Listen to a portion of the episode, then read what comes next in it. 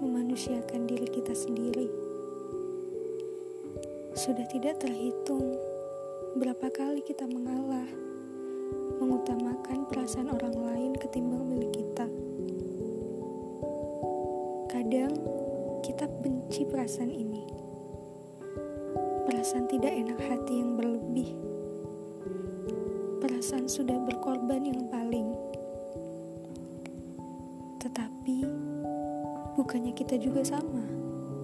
Berhak bahagia. Berhak untuk setidaknya merasa lega tanpa prasangka. Akhirnya kita sadar kita belum betul-betul menyayangi diri kita sendiri, belum menjadikannya prioritas dalam segala segi. Tidak salah memang menopang yang lain,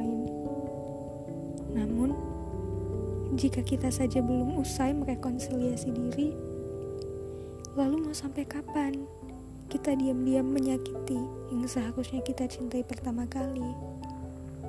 Iya, diri sendiri.